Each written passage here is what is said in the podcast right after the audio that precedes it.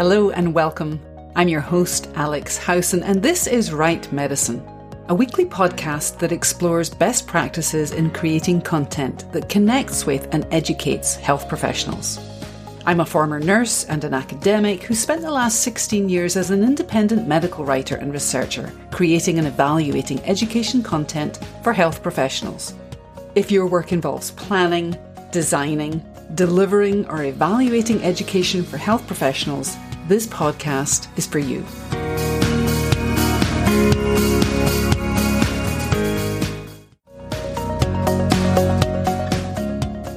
This episode of Write Medicine is brought to you by Write CME Pro, a membership driven community that provides skills, scaffolding, and support for medical writers who want to create CME content with confidence. Write CME Pro gives you access to expert perspectives to help you build your CME writing skills, a portfolio accelerator to hold space so that you can create stunning samples to show your prospects, group coaching to help you build foundational and expert knowledge in CME, and more. Write CME Pro is a community for people like you who are ready to grow their CME writing niche, or niche, if that's how you say it. See the show notes for more details.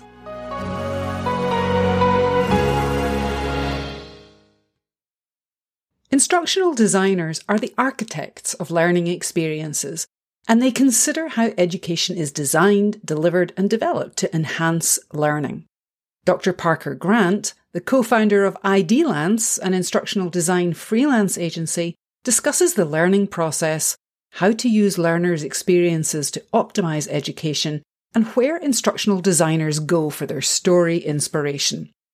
Parker says in adult learning, what's really important to know is that all learning is experiential. What makes learning better is having a multifaceted approach, meaning you don't look at just any one mode of learning as the optimum, but the combination of many facets. To these ends, Parker uses concept maps to create learning experiences, and he finds that mental models help individuals visualize other perspectives and help to shift mental models. This encourages consistent performance and improves outcomes. Join us as Parker talks about the core characteristics of well designed learning activities that allow us to deliver rich learning experiences for health professionals. Hello and welcome. This is Write Medicine and I'm Alex Howson. I'm here today with Dr. Parker Grant. Parker is the co-founder of IDLance, an instructional design freelance agency that provides custom learning and staffing solutions to clients in higher education, corporations, non-profits, medicine and government sectors. Welcome, Parker.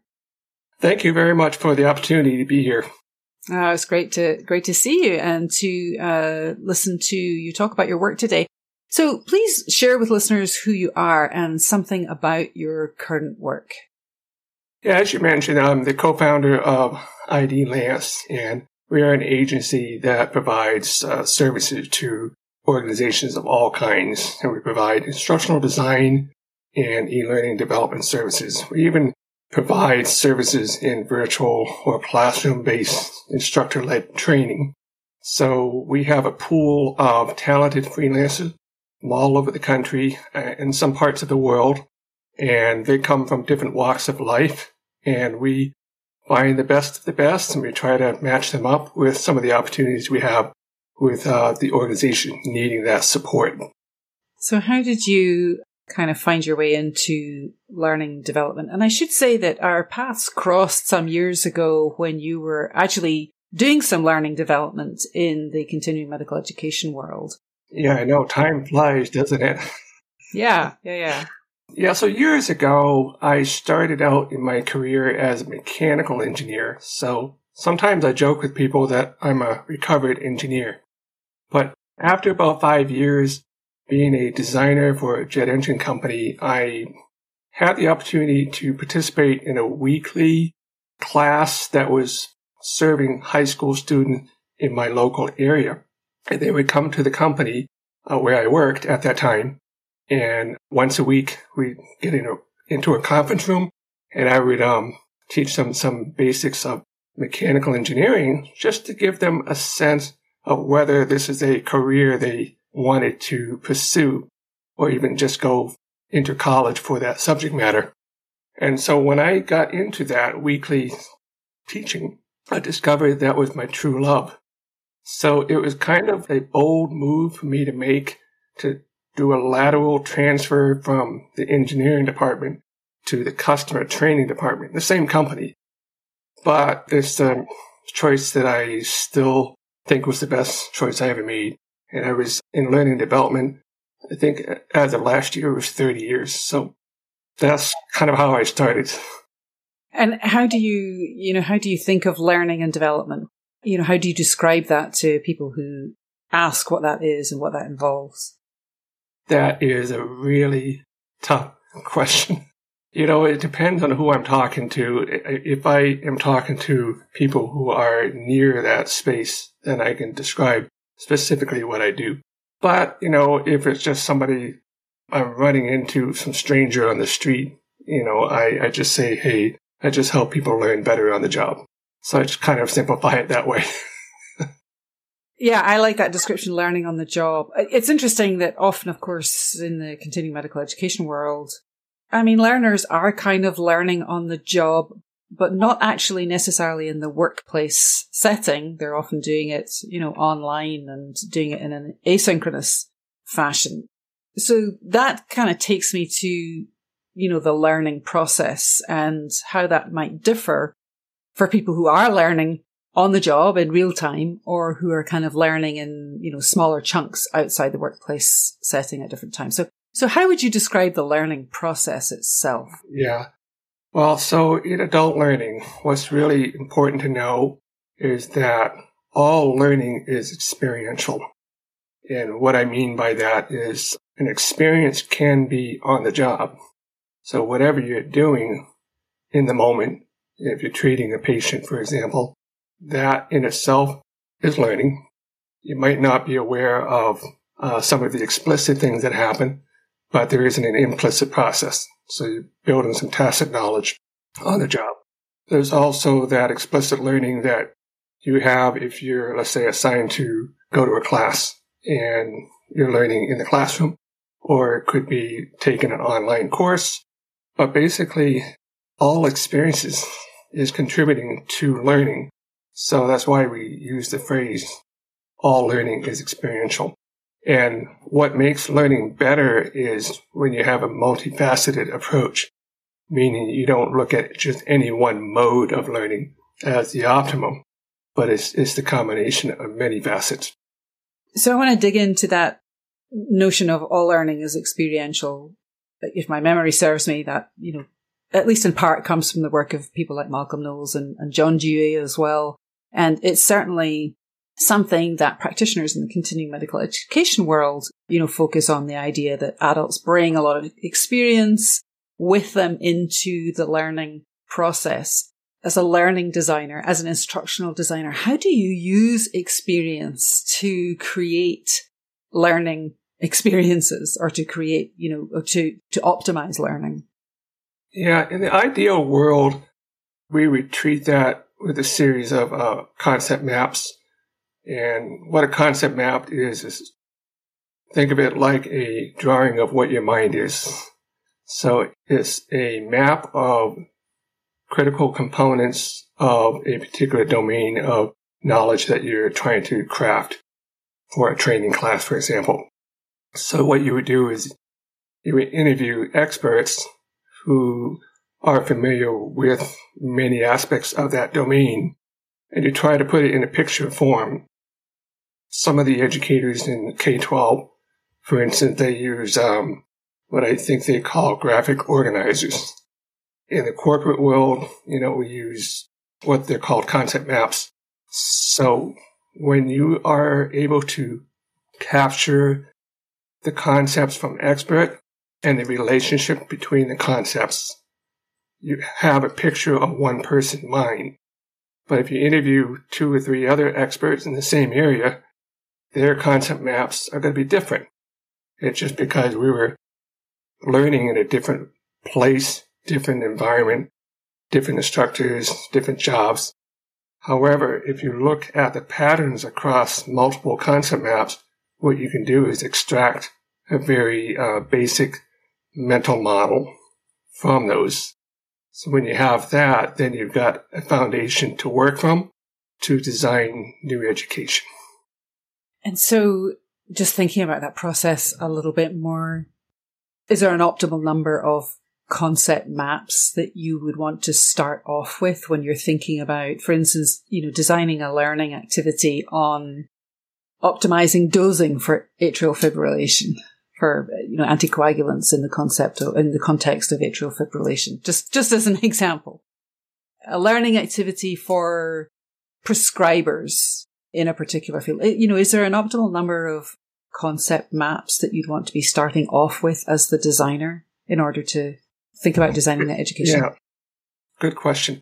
All the concept maps that I've done in my corporate years, I've found typically if I get at least four maps I have enough to work with. But for each map to generate, it could take an hour to two hours by interviewing that expert.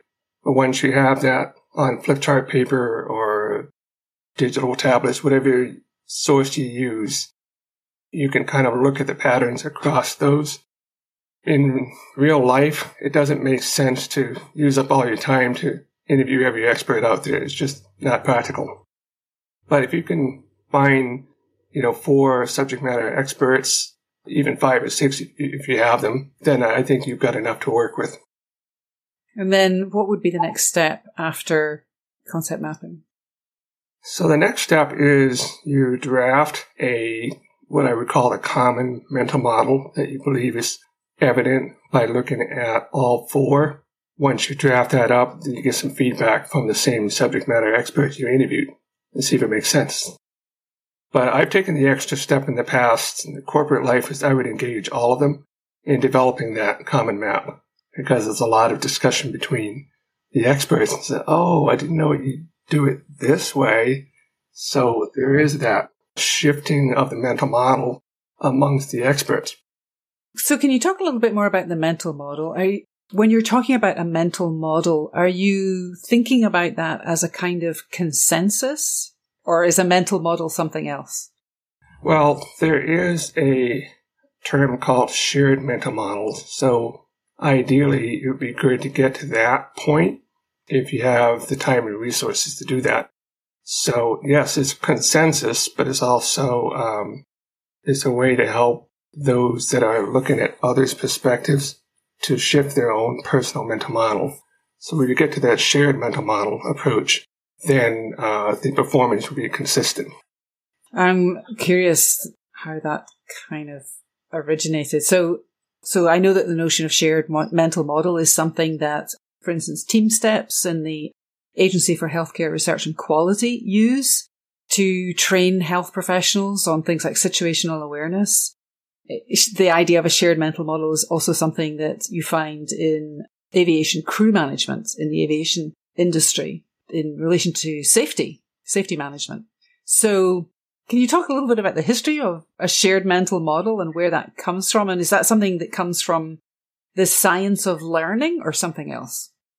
Well, shared mental models been around in the literature for for years. Uh, I'm not sure that I can point to the history of it, but I do know that back in the late 80s, early 90s, there was a professor, uh, Dr. Deidre Gentner, I believe was her name. She was one of the leading experts in mental models and analogical reasoning. So I think over, you know, that body of literature and subsequent literature, some of their shared mental models came into play. But it's been around for probably a couple of decades or more. But yeah, I think the ideal situation is if you can get a team of people kind of think in the same approach, the same framework, then uh, you could increase performance and better outcomes that way.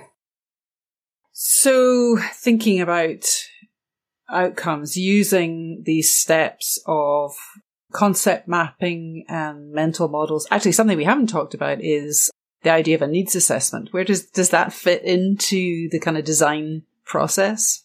It can. Probably not something that organizations are going to jump on and say, "Oh, let's do this." I think they're more used to surveys or interviews in person. I don't think they would be expecting a mental model or concept mapping kind of exercise. But the answer to your question is yes, you can use it for needs analysis, particularly when it comes to identifying gaps or experiential gaps. So if you already have a body of mental models or concept maps from experts, and then you can sample a few people that are uh, not there yet, they're still developing, you can do mapping of what they think is the, the solution or approach. You compare that to the expert maps, and then you can identify experiential gaps. So how you fill out those experiential gaps is, is to provide them rich experiences. So let's talk about those rich experiences. What do you see as the characteristics of well designed learning activities for adults who are who are working in professional roles like health professionals? Yeah, so let's say if you can put people in say work sessions that have a lot of variety of experiences and also more frequency of those experiences. That's what makes them rich. So let's say the trauma center is where lots of things happen or ER. You know, you put a nurse through uh, experiences like that in preparation for other clinical jobs, you know, those rich experiences carry with the nurse. So, and I believe you're a nurse, right? or you have some. I, uh, I used to be, yeah. Actually, a trauma OR nurse. Oh, oh, okay. Well, perfect. So you can relate to what I'm saying. You know, like in the aviation industry where I came from, when you were trying to give uh, maintenance technicians more experiences or rich experiences, some of the best times you can learn on the job is the midnight shift, you know, between midnight and seven in the morning. The planes are um, parked. They have to do some routine maintenance or they have to check the, you know, the faults and go examine the engines and, you know, make those uh, adjustments before the first flight in the morning. So those are kinds of things that could be considered is how do we put people in those rich experiences, even if it's on a rotational basis. And my dad was actually a payload dispatcher. And so, and he worked the midnight shift. So he always used to talk about, you know, some of the work involved and doing the mental calculations of payload in the days before, you know, even calculators and other digital tools. So you've mentioned the term rich experiences a few times. Is there a difference between experiences and rich experiences? The difference I typically think of would be you know, like again, back to the aviation example I have is first shift might be a little bit quiet. You know, the planes are flying. They're, they're all over the place. And, you know, once in a while you might have a, a maintenance job to take care of, but you're in the maintenance station sort of almost in waiting mode. So the frequency is less and the intensity might be less, but in a rich experience is you've got a lot a lot more going on and maybe even more challenging tasks to take care of. So if you could find those rich experiences for clinical staff, then you're helping them gain, you know, that multifaceted approach, start connecting the dots, you know, between certain types of tasks that happen. And that's what makes it effective is it's not just the classroom training. It's not just the e-learning, but is uh, what you're doing in a shorter period of time and the variety that you have as well as the intensity. So what are some of the things that you're seeing that contribute to those rich experiences? You know, I'm imagining things like simulation and simulated patient cases, simulated environments where, you know, the learner can kind of pass through some kind of digital environment and make decisions about diagnosis and evaluation and therapy initiation and, and so on. Is that the sort of thing that you're referring to? Well, they would add to the multifaceted approach. The simulations, like in the aviation world where I came from, uh, yeah, being in a flight simulator, especially an FFS, a full flight simulator, is very real. I mean, it does feel real. It, that can help with the learning process. In the real life portion of rich experiences, there is a component of the feedback, which you get instantly is the consequence that you face. What happened to the patient or, you know, your colleagues or your, your supervisor what kind of things that they said to you or what, what they did to you or the environment that you're in. You know, you think you have the supplies to do something, but all of a sudden you discover you don't have supplies. Oh boy. Those kinds of things. Now, decision making through a simulation an online is a slice of that. It's not real life, but it is a slice. It does help because it's part of that multifaceted approach. So uh, going back to that rich experience is, is nothing better than what actually happens to you. Sure. But given that most, you know, professional kind of learning and development in, in the health professions and particularly in the continuing medical education, continuing education world where, you know, people are, you know, having to get their, their learning credits quickly.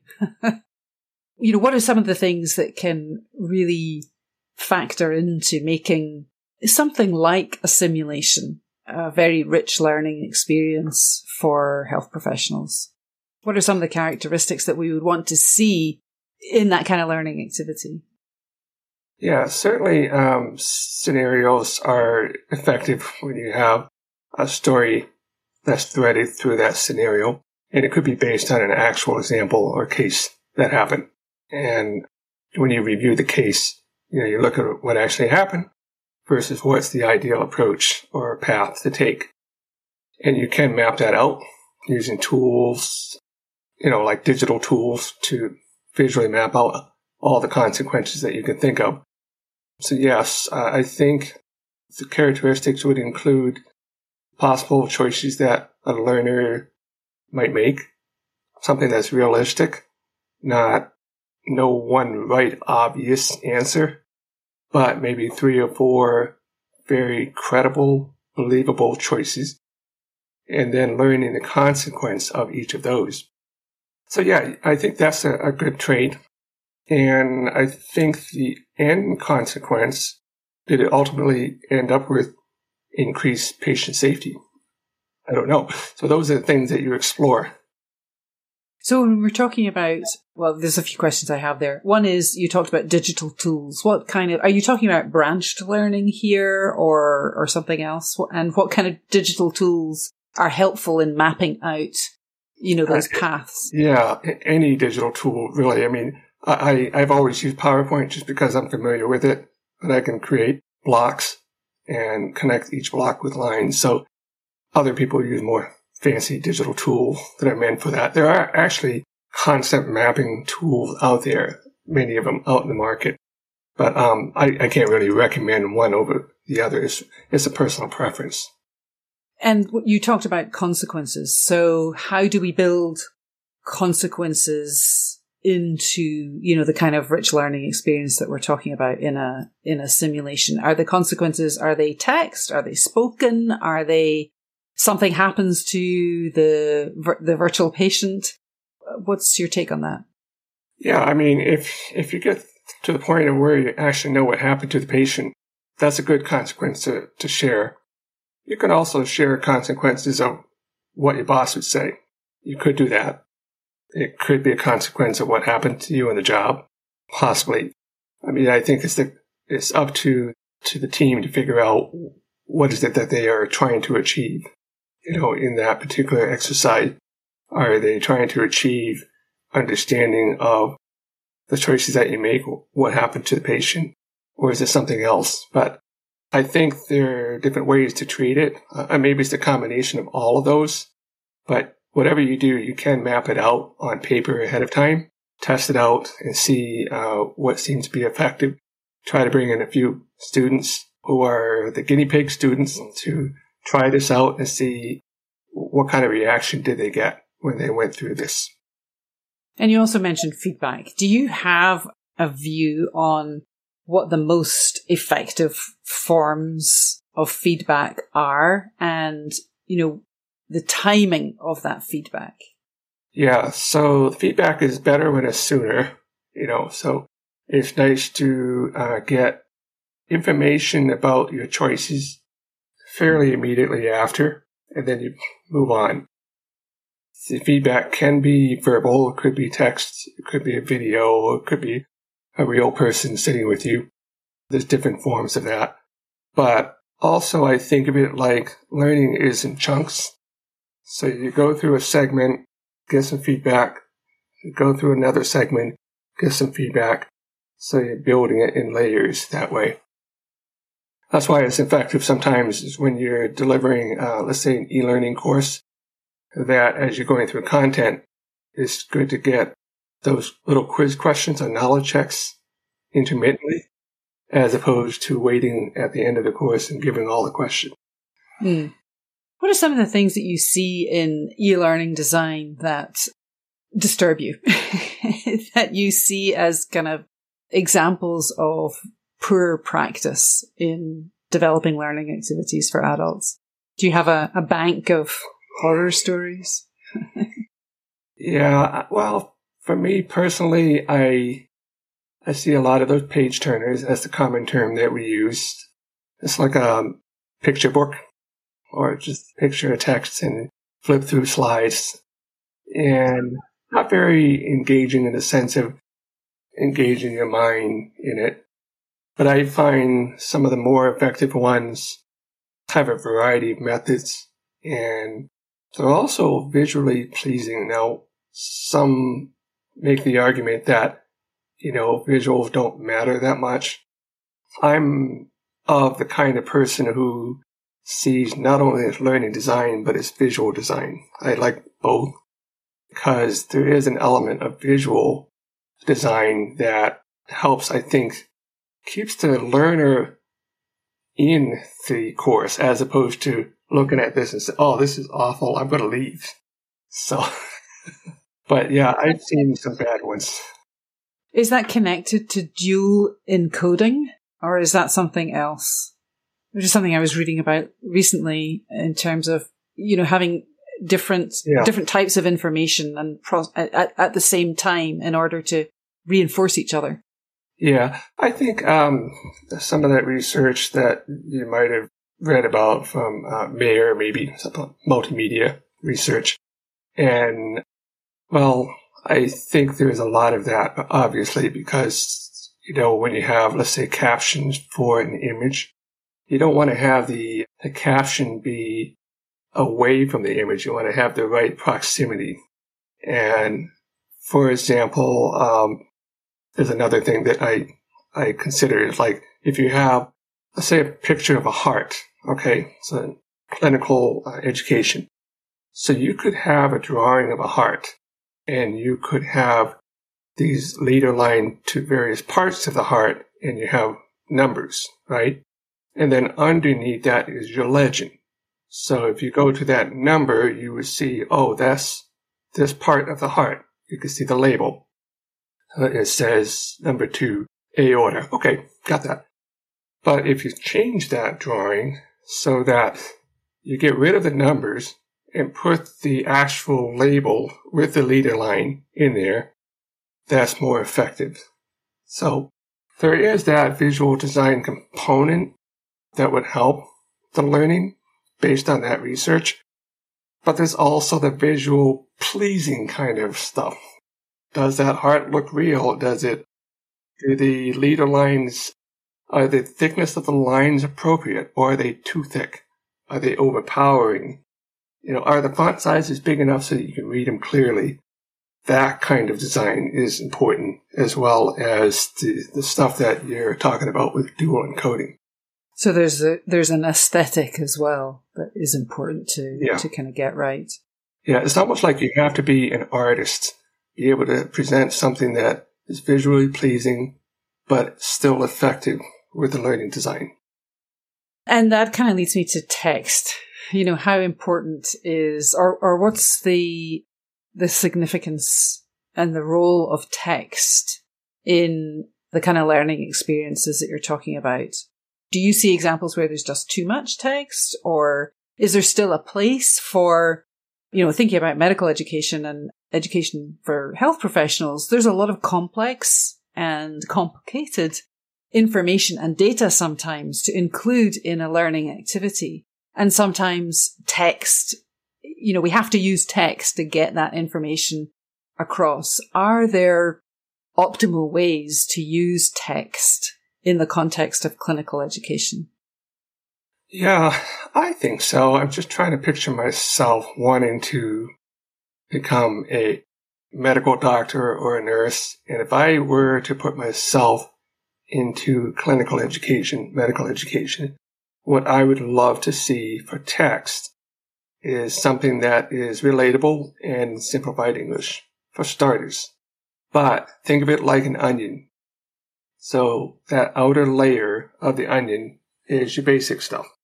So when you've gone through the text that explains the basics, oh, the heart is like a pump. Okay, got it. It's like a water pump.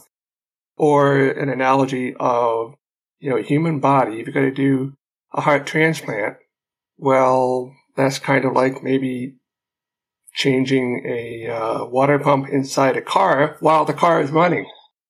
So that kind of thing is very basic, simplified English text. But that's the outer layer of the onion. But then you peel that onion. Now you get into another level. So at that point, as a learner, you're ready. So you're ready to get into that more complicated language. So you can have multiple layers. So some of this stuff might be, um, especially when you get into some of the deeper term, there may be links. The links could lead to explanation of that particular term, but allow the learner to pick and choose those links. So if you're writing in a way that you can think of an onion and layer it, then I think that's a good approach for text. Yeah, that's an interesting way of thinking about it. I was thinking as you were talking though, it's no surprise as a, a former mechanical engineer that you, you went for the mechanical metaphor of the body. Well, you know, it's funny though. I mean, when you and I were working together several years ago, uh, some of those lectures that we saw from, you know, from the clinic, of the hospital that we were working with, some of the, the PowerPoint presentations in the physician lecture. I'm looking at that. I, I've seen those diagrams, but it was in mechanical engineering school, especially when it came to cardiology. So it's the same kind of thing. Yeah, I mean, there there was a historical moment when that metaphor of the body as a mechanical problem began to emerge, but that's a kind of history of science, a history of medicine question, and we're coming to the end of our, our time. I did want to ask you if, you know, writers and other content developers are thinking about designing a learning or creating content for a learning experience in this onion and layered type of approach. What are some of the things that they should be thinking about when they're working with instructional designers in order to sort of pull this content together? How can writers and other content creators develop an onion mindset? Yeah, a couple things to start out with. One is a glossary of all terms, just a basic glossary. And uh, another is some of the more complicated terms or situation. If they can come up with those analogs or analogies that would explain it to the average person, person on the street, that's a huge, huge starting point. And then if there is a case study that supports this information, designer could help craft a story around that case study. Storytelling is important because people remember stories. So if you have those elements, I think, you know, you're off to a really good start for medical education. And using that onion example I gave you is figuring out how to layer that. So what do you start out with? versus what's the next thing that you cover and all the way down to the complicated stuff. And that's where you uncover all those complicated diagrams and charts and studies and statistics, all that sort of thing. It's hard to go right there, you know, if you don't have the, that outer layer done. Right. And where do instructional designers go for their story inspiration? Where do they go for inspiration? For like creating stories and things like that? Yeah. Yeah, so I think IDs obviously always have to talk to, to let's say that if they're talking with a medical writer, you know, they might poll the medical writer and find out, you know, are they aware of any stories or actual examples where this happened? They might talk to other clinicians that, you know, to get some inspiration. They may even look at some examples online and just you know, make some stickies, put them on the wall, say, oh, you know, I found this on this website and just sort of collect some ideas and thoughts. Once that initial brainstorming happens, then they can move forward from there. So with color choices, for example, how do we treat it visually? Do we have characters assigned in that course? You know, patient, doctors, nurses, that kind of thing. You know, do we have consequences identified? Are there elements of feedback to help the learner as they go through make choices? How long is this course going to take? Is it half hour, one hour, five days, whatever? So there's a lot of framing to do up in the beginning. So the inspiration, you know, for what they do is, I mean, I, I know many, many designers, but some are more on the visual side of things. Some are more on the creative development side. Some are just pure writers. So it depends, you know, who you work with. Mm-hmm. And just to kind of wrap up, what's the single most important thing for you when you're thinking about adult learning? What do you want listeners to take away? Yeah, it's it's interesting, you know, because when we work with clients, they already have it many times. They already have in their mind, you know, what kind of time frame they're looking at, what kind of money they want to put into this, how much do they want to invest in training their employees or staff. I mean, there's some leeway there, but we sort of try to get that up front to sort of know what kind of parameters we're working within. And once we know that, then we can kind of use our creativity to get as much in there for that time frame. It might be a choice of tools that you use, uh, or it could be the way you deliver training in person, whether it's a um, virtual thing or if it's at a conference, for example, you know, you deliver at a conference. So there's different ways to figure out how to get that deliverable once you have framed that time frame. And anything that we haven't uh, touched on that you'd want to end on?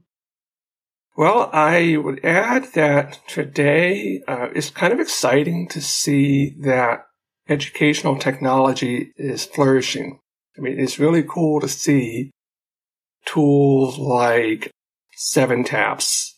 You know, they have a mobile app. Basically, you can learn about any subject, but basically you look at it on your phone, but it's a visual presentation of your information and it's quick and easy to, to use. You just tap the, the slide and it will take you to the next slide. It's a combination of videos, text, web links, quiz question.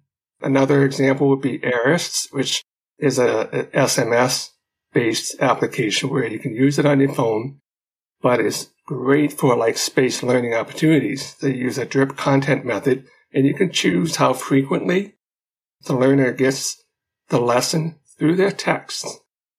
And you can interact with that text message and it could be for five days, 10 days, 15 days, however long you want it. And it can be uh, also uh, delivered with images. So it's not just text. So you can look at images as well.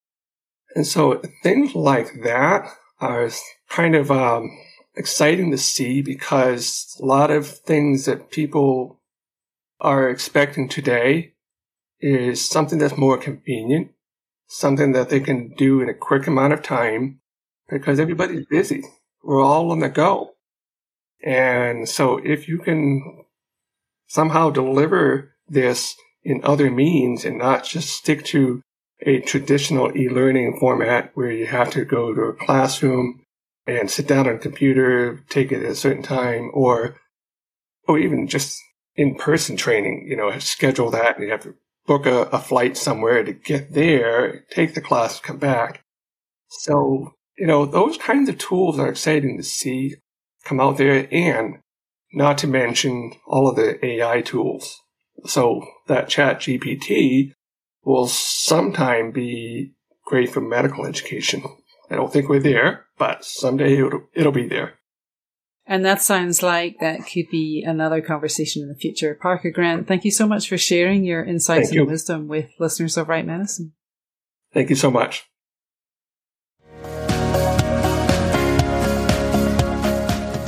If you're like me and see yourself as a lifelong learner who loves connection with other CME professionals, come and check out what Write Medicine offers in terms of community and courses. And I'd love to hear from you what you're interested in learning more about on the podcast. And if you like the podcast or a particular episode, consider writing a review on Apple Podcasts or share with your colleagues and peers. There's a link in the show notes to help you do all of these things. See you next time.